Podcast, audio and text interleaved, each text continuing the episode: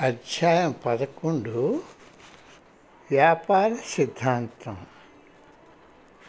నేను జీవితంలో వెనుకకు తిరిగి చూస్తే గురుదేవుడు నాకు అతి క్లిష్టమైన పదాన్నిచ్చారని అనిపిస్తుంది. ఇది పరిత్యాగ పదం కాదు. ఇది అటు ఆధ్యాత్మికం అటు ప్రాపంచిక పదాలను సమన్వయపరుస్తూ వెళ్ళవలసిన పదం.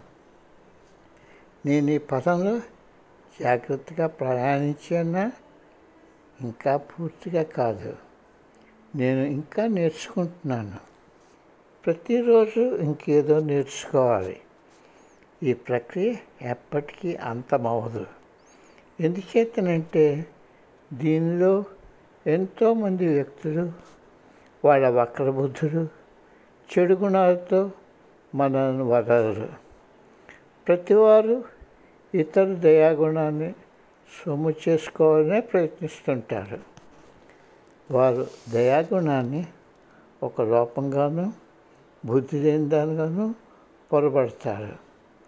మరి అలాంటప్పుడు దయాగుణం ఒక లోపం కాదని ఎలా చూపించగలం? దానికి ఏది సులభంగా చెప్పగల జవాబు లేదు. నాకు తెలివితే అబ్బాయ్యా అందులో సందేహం లేదు. నేను నిలకడగా ఉంటూ వివేకవంతుడిని అయినాను. నేను వ్యాపారం కొనసాగిస్తూ ప్రాపంచిక జీవితం గడుపుతూ గడిపిన సంవత్సరాల్లో నా అంతర్బుద్ధిని వాడుకుంటూ నా జ్ఞానేంద్రియాలను ఇంకా జాగరూకతతో ఉపయోగించేటట్టు మా గురువు నన్ను సంసిద్ధ చేశారు. ఈ సాధన చాలా కాలం కష్టాలతో తీసుకుంది. దారి పొడవునా? ఊహించిన ప్రమాదాలే.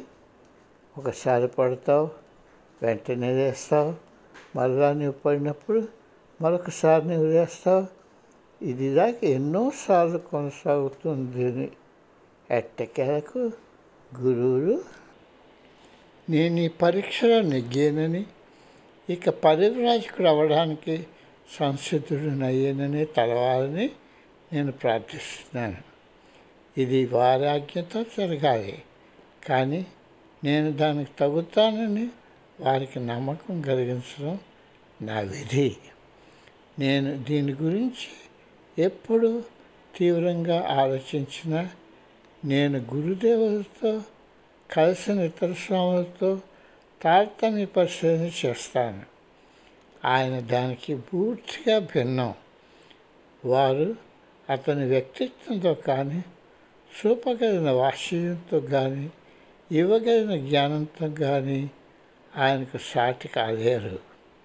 వారి మధ్య అంతరాలు చాలా విశాలం.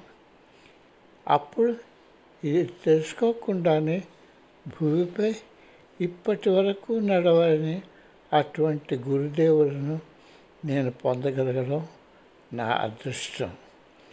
పూర్వజన్మలో నేనేం చేసి ఇటువంటి గురువు లభ్యమయ్యి నన్ను ఈ జన్మలో తనతో తీసుకెళ్ళబడేను నాకు తెలియదు.